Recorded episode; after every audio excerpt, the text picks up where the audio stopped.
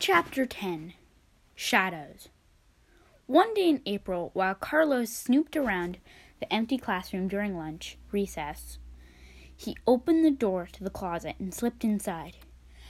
Being super smart, he wondered if he hadn't thought of this before. Carlos smelled the mysterious smell. He looked at all the colored pencils and glue sticks and took a red licorice stick from big jar on the shelf.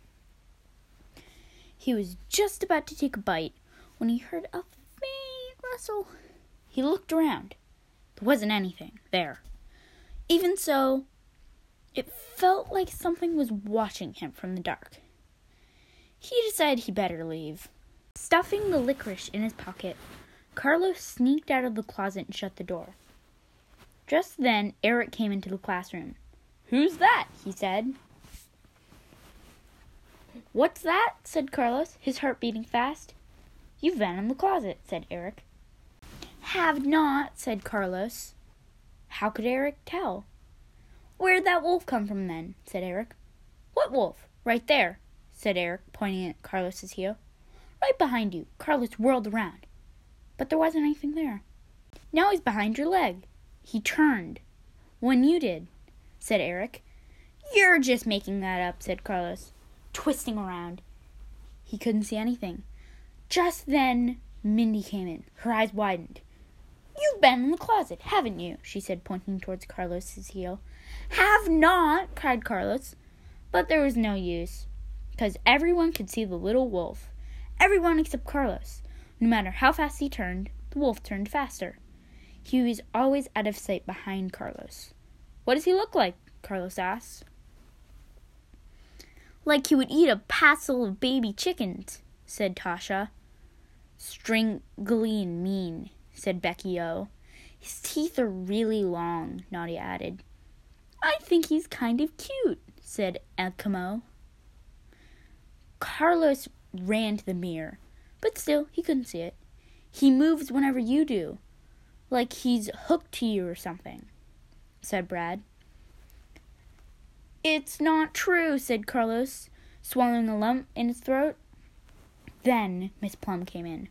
Carlos felt his heart beat like there was a squirrel inside his chest. What would happen when she found out he'd gone into the supply closet without permission? But Miss Plum didn't seem to notice the wolf. Even though though every kid in Miss Plum's room knew Carlos had sneaked into the supply closet, no one told on him. They went over spelling their words as if it was just a regular afternoon. Miss Plum asked Carlos to come to the blackboard and write out their first spelling word. Kleptomaniac. Big word. Someone who can't stop stealing things announced Becky O. She liked the especially hard words.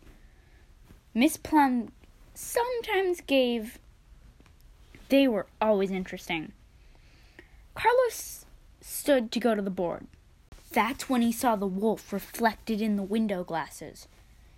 It was thin, low slung like a giant rat, and it followed him up to the chalkboard.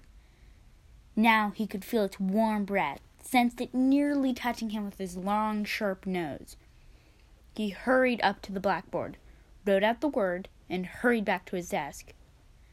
Miss Plum announced the next word jealousy. Carlos didn't hear it.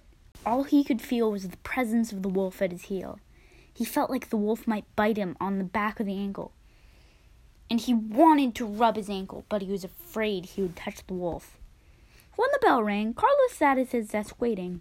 All the kids glanced at him as they went to the door. Carlos didn't look at them. Finally, when they were all gone, Carlos went up to Miss Plum's desk. Can I take him back, please? Miss Plum, please? he whispered.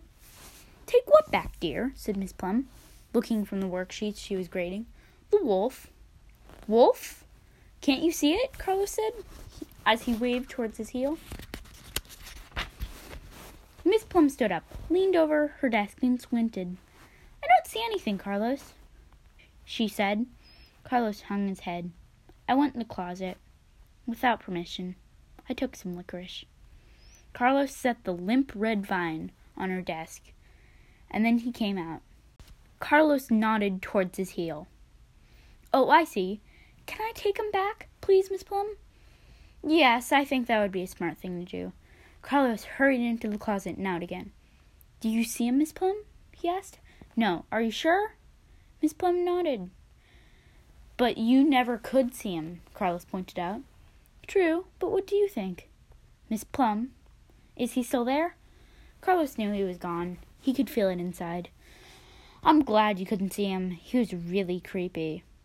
Carlos said. Why couldn't you see him? Maybe that's not what I see when I look at you, Miss Plum said. Carlos was almost afraid to ask, but he did. What do you see?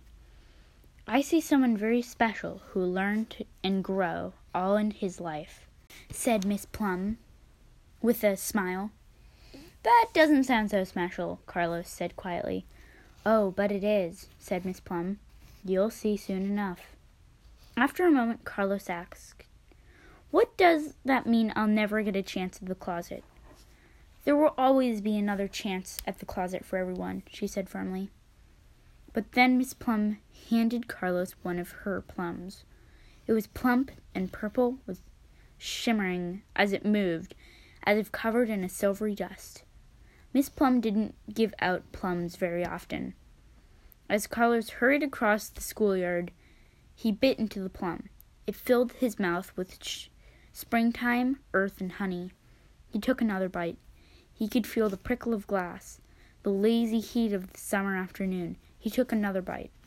Autumn leaves crackled and popped, tickling his mouth. He took his last bite. He could taste the frost sprinkles and the blue shadows of snow. It was the most amazing thing he'd ever eaten. Carlos grinned and ran for the school bus. It was still there, as if the bus and all the kids inside were just waiting for him.